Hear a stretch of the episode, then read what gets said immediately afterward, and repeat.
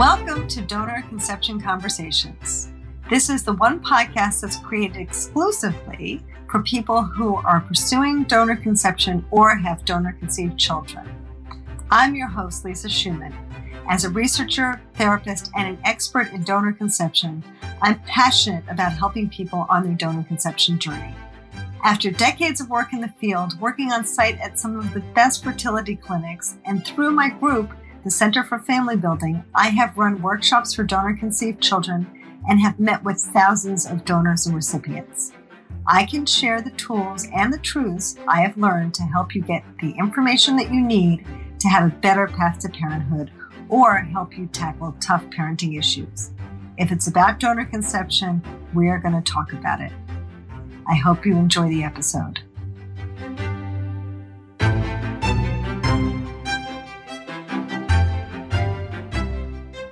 And today I have the pleasure of introducing Melissa Brisman.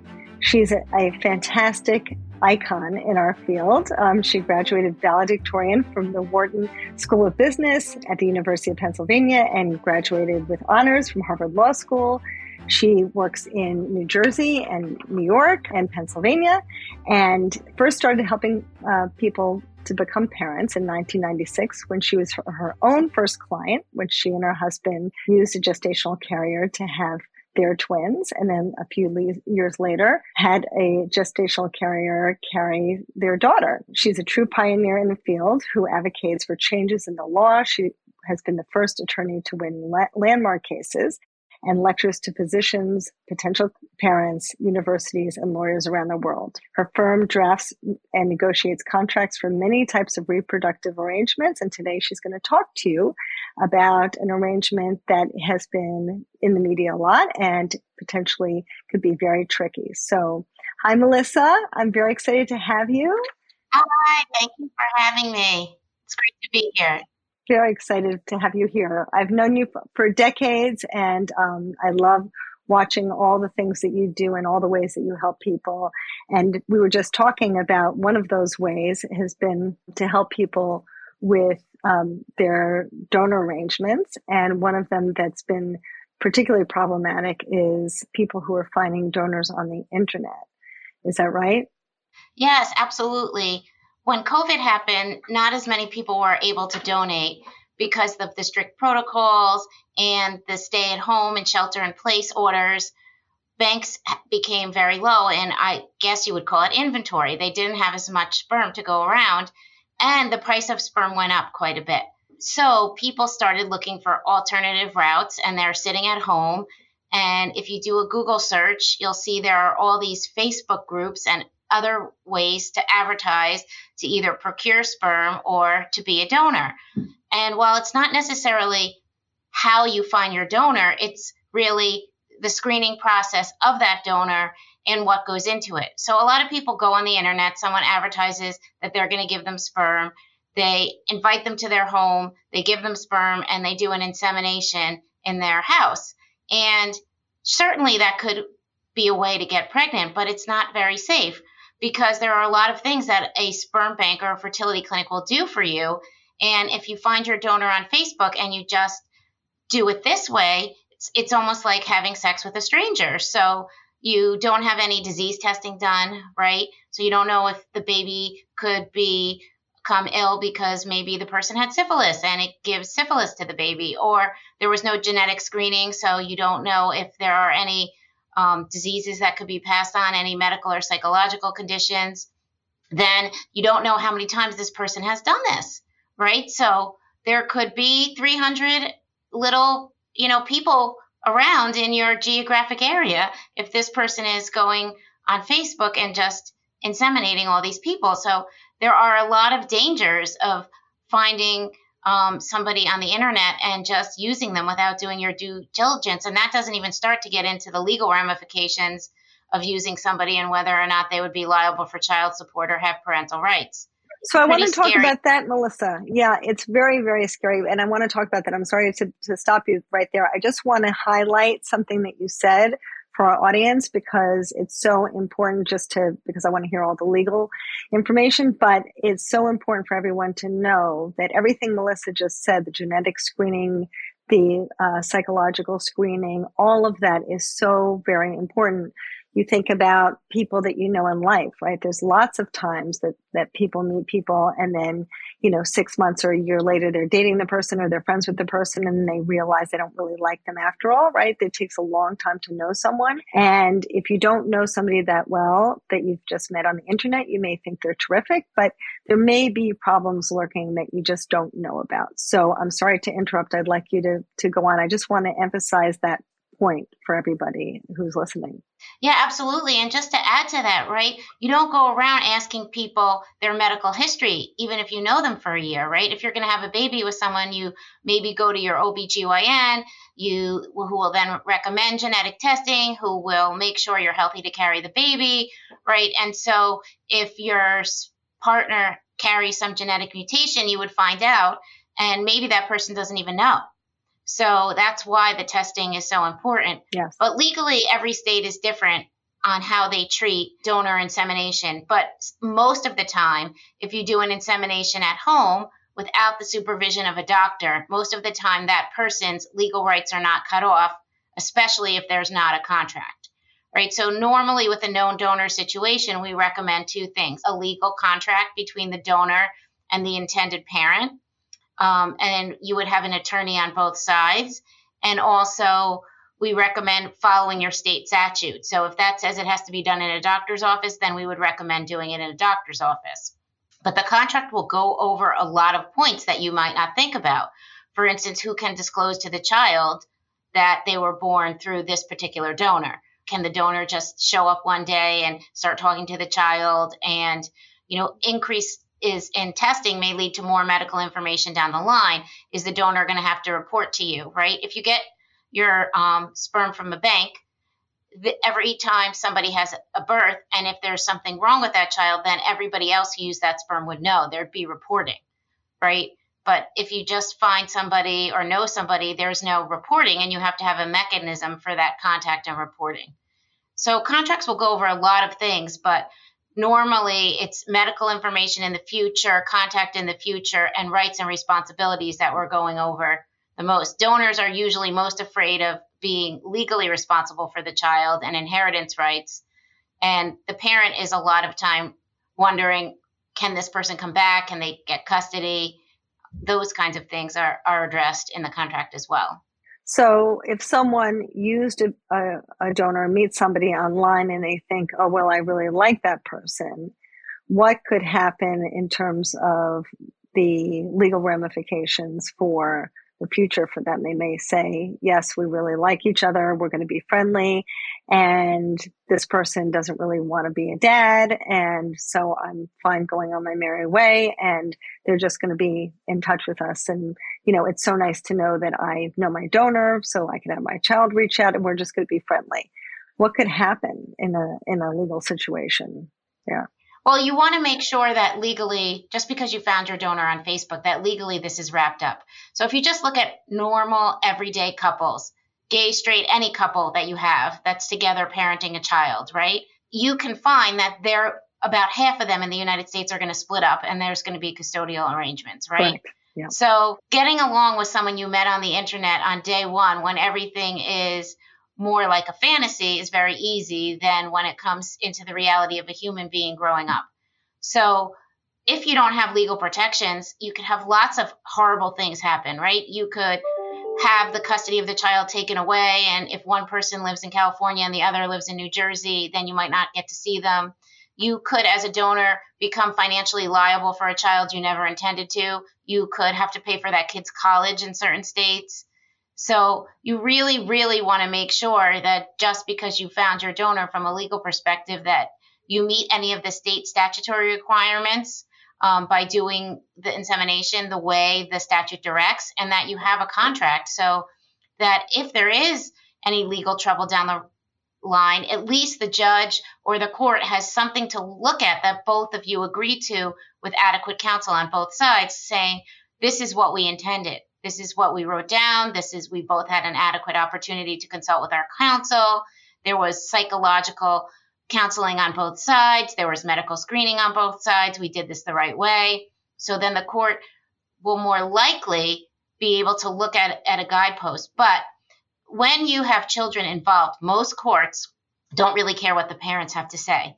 I mean, they care a little, but they care most about the child. So most states, the standard is, and, and every state is different, so you have to consult with local counsel, but most states, the standard is what is in the best interest of the child, right? So if the donor's rights weren't cut off, it's one thing if everything was done legally correctly, then we're not going to take a child away from its parents and say this person would be a better parent, right? Because then a lot of people would have their children taken away because nobody is the best parent. But if everything was was not done correctly and you intended to be, let's say, the intended mother, you got sperm, but the donor's rights weren't cut off, and clearly you're not able to support the child as well as the donor and provide the best parental environment, then it might be that your child might go to the donor. So usually courts look at what's in the best interest of the child and don't take into account how much you want. Hmm.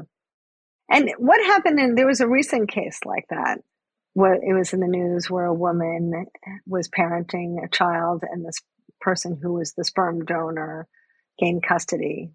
Oh, yeah. So you're talking about the Oklahoma mm-hmm. case, right? So that's an anomaly. I believe part of it was overturned on appeal, and I don't think that we're going to see the last of it. But basically, what happened is a couple was married. They lived in Oklahoma. They used a donor. They got divorced. The bio mom and the birth mom did not want her spouse to, to have any custody, custodial rights, visitation, support. She just wanted to get rid of her spouse, which is very frequent in marriages, right? People don't like their spouse. That's why they're getting divorced, yeah. right?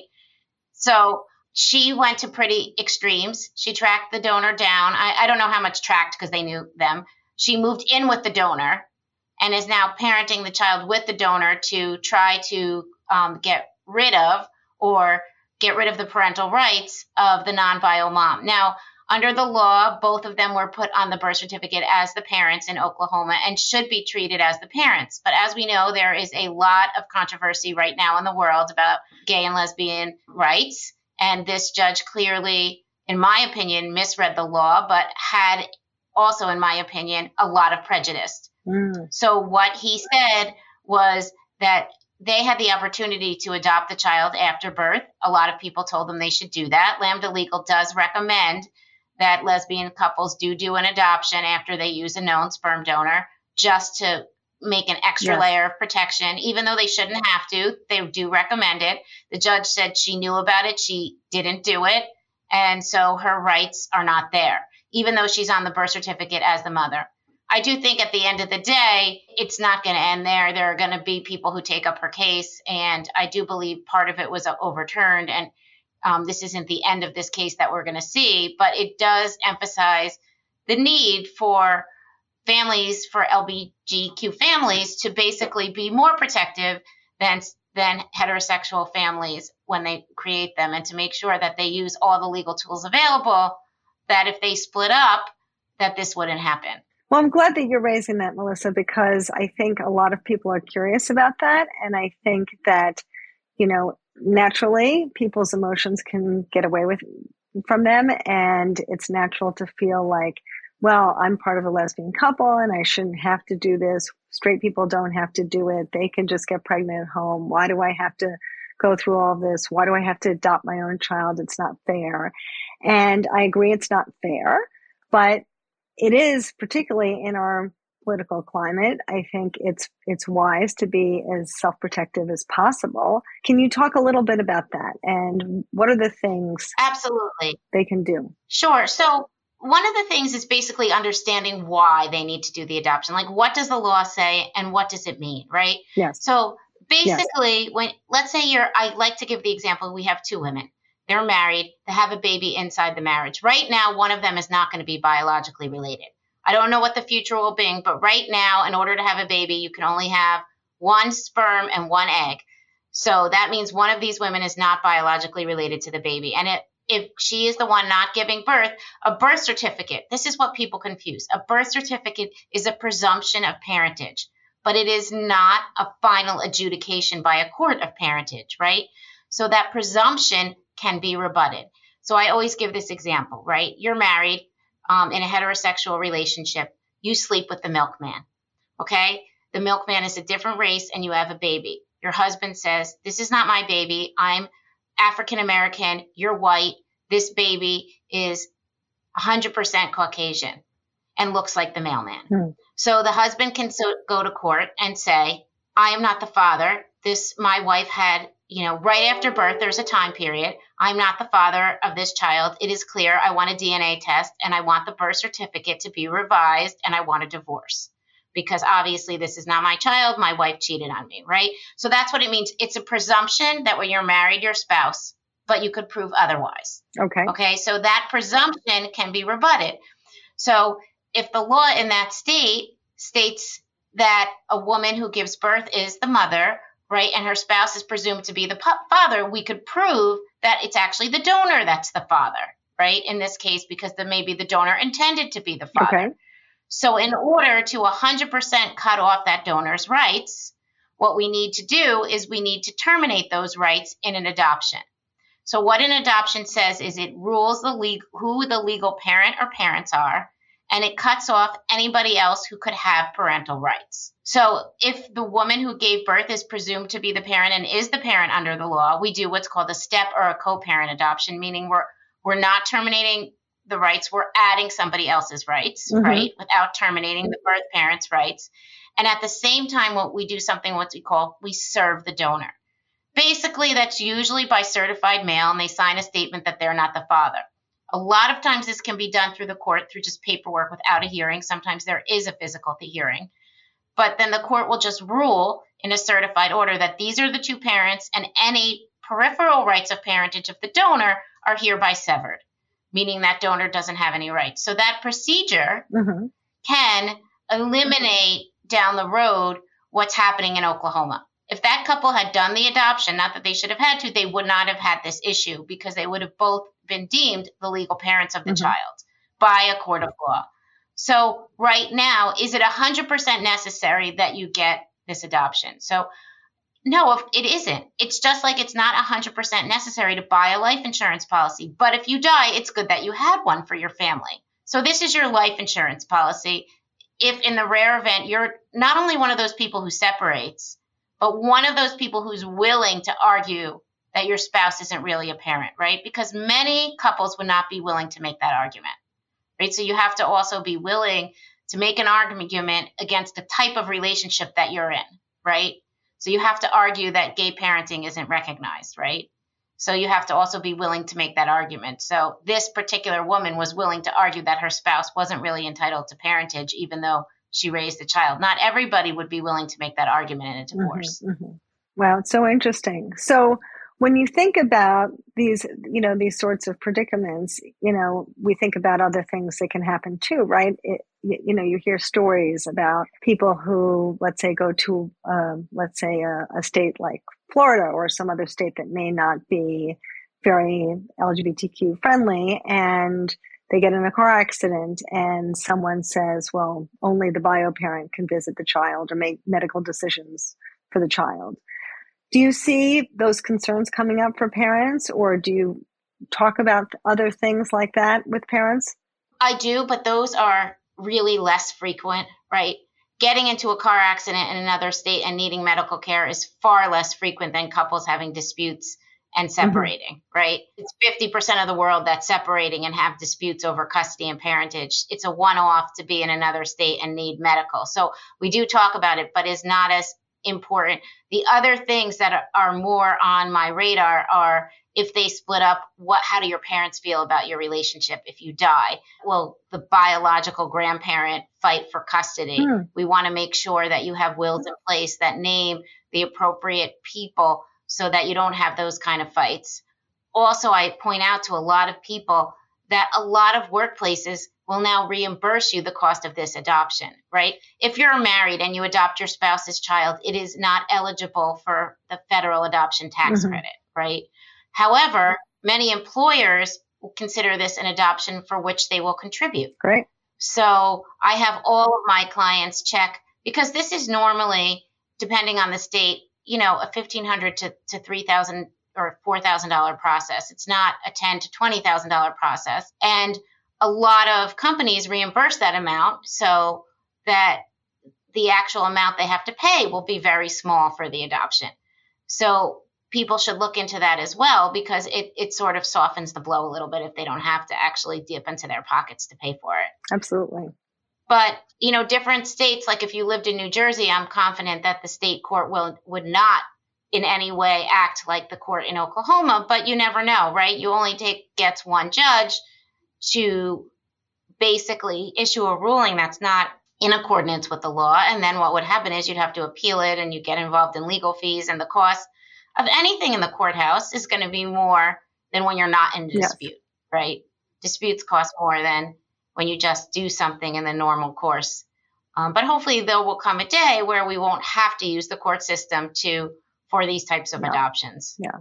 Well, I raise the other issues because I think that it's so hard for people who are entering into an agreement, whether it's I'm in love with my partner and we're never going to get divorced, or I met this great guy on the internet, or my best friend's brother wants to donate sperm to me. And, you know, it's natural when you're building your family to feel excited and feel happy and feel like this person is the bee's knees and nothing bad's ever going to happen. But as you pointed out, 50% of the people do get divorced. And I think sometimes it's hard for people to imagine that and to understand the gravity of the ramifications of getting divorced. And instead, sometimes are more willing to kind of think about other things that could go wrong.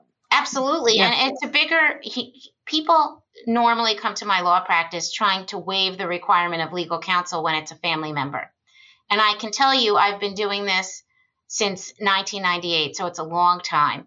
And the most problematic cases, whether that be co parenting, egg donation, sperm donation, are always with family members, right? Because a family member you can't get rid of, right? So if you have a lesbian couple and one is going to carry the baby with her egg and the other is going to use her brother's sperm. That's fairly common. So they each have a biological connection. Right. Well, if you get, even if you do it the right way legally and we cut off the brother's rights to ever see the child legally, he's still going to be that child's uncle. And you're still going to have a mother and a father, probably on one side at least, that's going to be involved in this kid's life.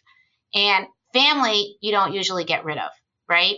I mean, mm-hmm. sometimes people never talk to their sibling again. But so if there's something in this relationship that becomes troublesome, it may be a constant reminder. And people forget about that. If you use a donor and you cut off their rights legally, and it was even a semi known donor through a bank or a fertility clinic or an agency, it's much easier to get that person very tangentially out of your life.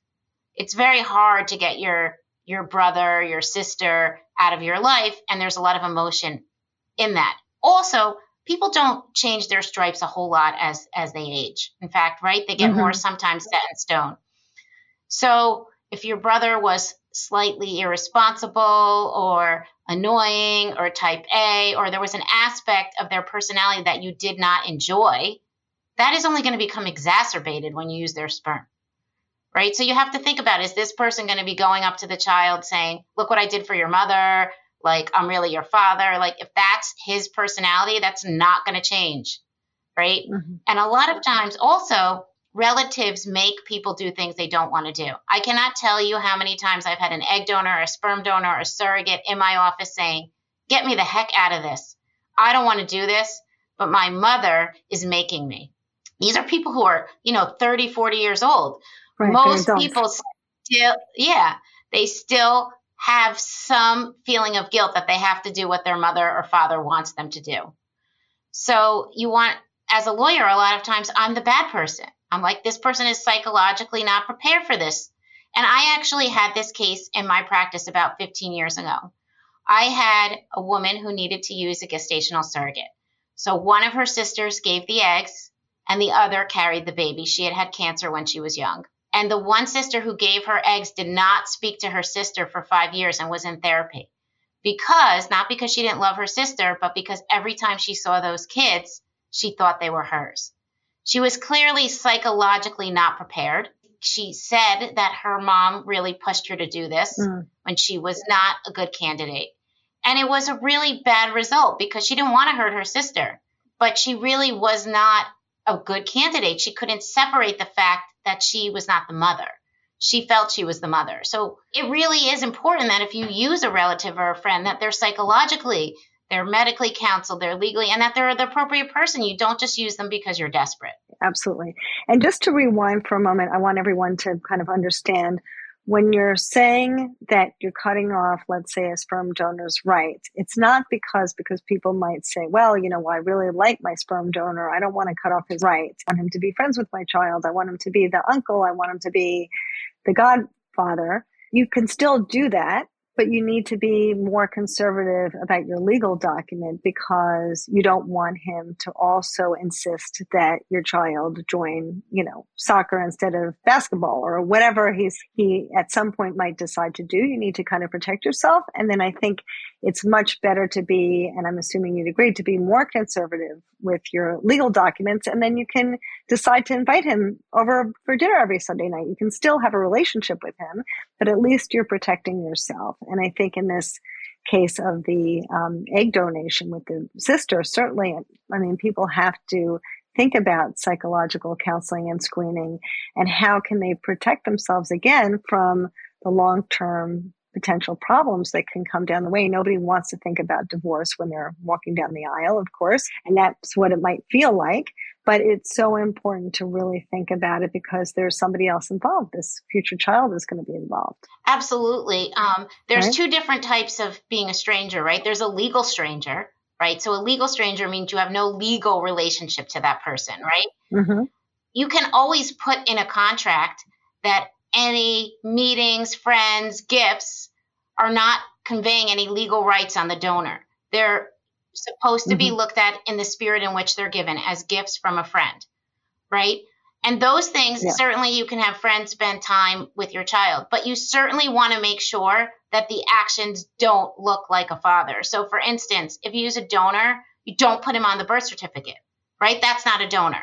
You cannot have sex with your donor and then say that he is not the father. That isn't does not work, right? So you can't have a mm-hmm. contract that mm-hmm. you're going to have sex with them. That is not that's against the public policy in all the states in the United States. That doesn't work. And believe it or not, people do that and think, well, he was just a donor. We we we just had sex with him to have the baby. That that is not a legal argument. Mm-hmm. So you have to make sure there's no sexual intercourse. If you do have sexual intercourse with your donor, you're going to have to do an adoption and cut off his rights and then put the other person in there. And until that adoption is finalized, that person is not considered a legal parent, right? So that's very important. Um, people use unconventional methods, and although sexual intercourse is obviously con- conventional, it's unconventional in terms of having sex with your donor, and we want to make sure that they don't do those things. Um, so that that's very important. So yes, being a legal stranger is different than being a friend. I'm a legal stranger to my friends' kids, but I'm not a stranger to them, right? I have no legal rights to my friends' kids. I can't, you know, parent them. Right. And it's not an insult to decide that you want to have a contract that allows you to have full parental rights and then decide whatever relationship you want to have with your donor or, you know, anybody else for that matter just like you're saying with your friends, it, it's not insulting to not have absolutely a parent. And I also want to be clear: it's you can't just have the contract; you still have to follow the state statute, right? So, for instance, in New York, insemination for a donor to be cut off their rights needs to be done by a medical professional, all right, under the care and supervision mm-hmm. of a medical professional.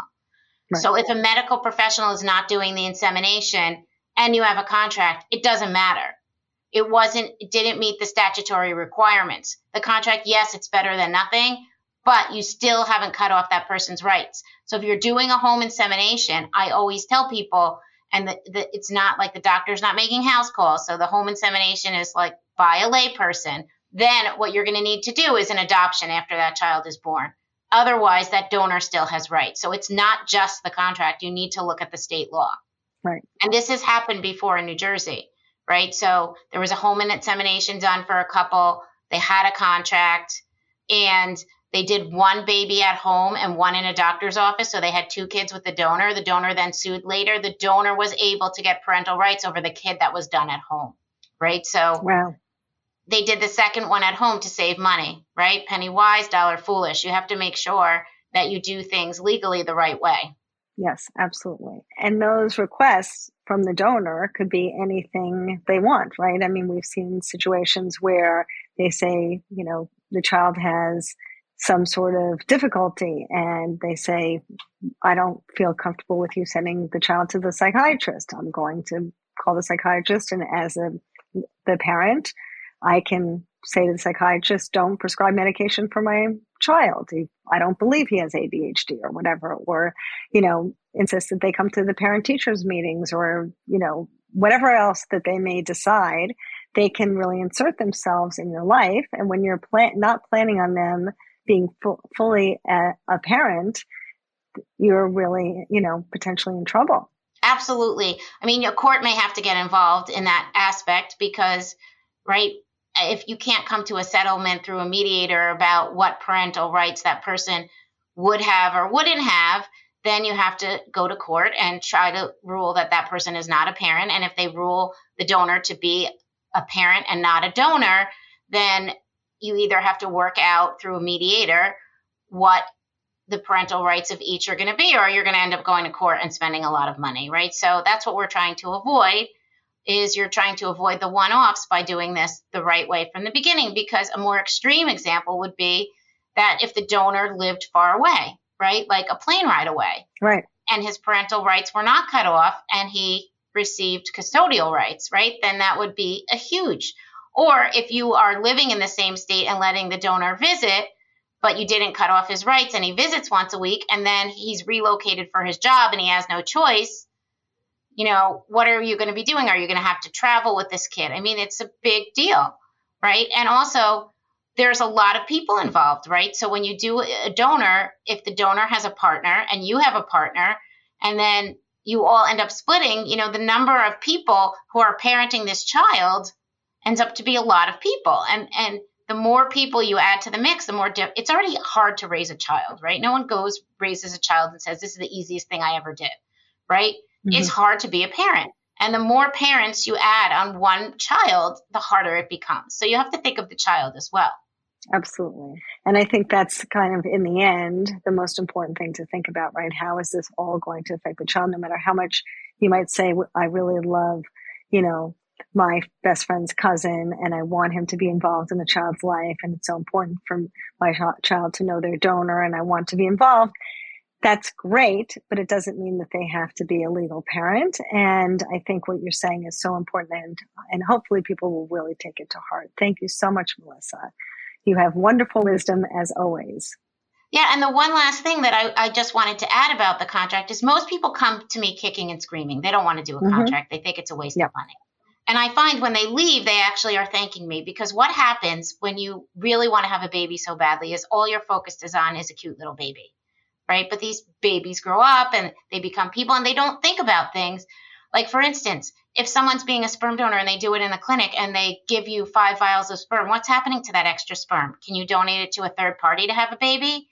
Like, does that donor know that once you own his sperm, you could do whatever you want with it? It's your property, mm-hmm, mm-hmm. right? So you could give that to seven other yes. couples if you have a lot of sperm, right?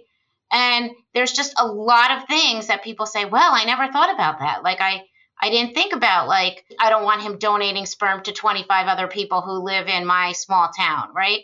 Or I want to get his number in case God forbid, you know, my child has a disease that I didn't know came from him. And there's just a lot of things that you don't think about that I think about because I've been doing this a long time and I see them come up. So planning, it, you know, sometimes I'm sure people do the same thing with with going yes. to you, Lisa, is that they don't want to go to to social work or psychiatry or or in advance and then they they really find it helpful after. Um, because you know they're they feel like when you're in a heterosexual relationship and you have sex nobody tells you how to have a baby. But then a lot of times they may have a baby that if they had come to us so i always give the example my husband is a physician and he has a friend who has baby twins that had cystic fibrosis mm-hmm. because they were not tested. Well when you do assisted reproduction, you prevent that because both the donor and the, the bio person, the bio mom, would be tested to see if they both carry that gene. So it's it's not necessarily a good thing if a heterosexual couple does no planning. So you know, we're not looking at a heterosexual couple and saying, like, here are all the things that you should have done, right? Yes, that's not true. But if they went through proper channels, they would have done testing if they went to their OBGYN or so these are actually advances in science that you should take advantage of. Absolutely, without question. And I think um, you know that's a really important point. My my son actually, who was adopted, I did his uh, DNA testing, and he's a carrier for cystic fibrosis. So I would have never known that, um, and I'm sure a lot of people don't know what their children might be carriers for and they're not going through the proper channels those things are super important for your child's future but also you know the other point is that these people are also making embryos that they may at some point need to discard or give away. And I worked with a woman once who donated seven embryos to seven different families around the country. And she used an egg donor. So that egg donor is not only thinking about, well, I gave eggs to this particular person. Now there are going to be seven other families that all have children with those same genetics and people don't really kind of think ahead in that way about what's going to happen. And i understand you know you have infertility you want to have the baby yesterday but it's so important as you said to plan. Absolutely. Yeah. well thank you so much melissa for coming on. I really appreciate it. And we'll have to continue this conversation. There's so much to talk about Absolutely, absolutely. Would love it. Well, thanks so much. And for all of you who are out there listening to Melissa and want to reach out to her for advice or for, um, you know, your contract, how can people reach you? Absolutely. They can go to my website, which is just melissabrisman.com or reproductivelawyer.com or you know they could email us at info at reproductive lawyer. Our phone number is listed on the website. My name is fairly unique that if you do a google search you won't find a lot of melissa brismans. Um, but so okay. hopefully you can find us on the web. Okay that's great. Well i hope everybody reaches out to you because you have a you know a, a wealth of knowledge that's so great to tap into and so important for people to kind of think ahead. So thanks so much for joining us today. And if you'd like more, please subscribe because you won't miss an episode that way. And feel free to reach out to me at familybuilding.net. I have all of my information on there and lots of valuable information for you to look at and listen to so that that will help you on your family building journey. Thanks so much for being part of our community, and I hope to see you next time. It was really just hearing from other people that were going through similar experiences. We didn't have anybody, at least not anybody close in our family or a circle of friends that had done this before. All of them like try to empathize and understand. Unless you've really gone through it, it it's hard to understand what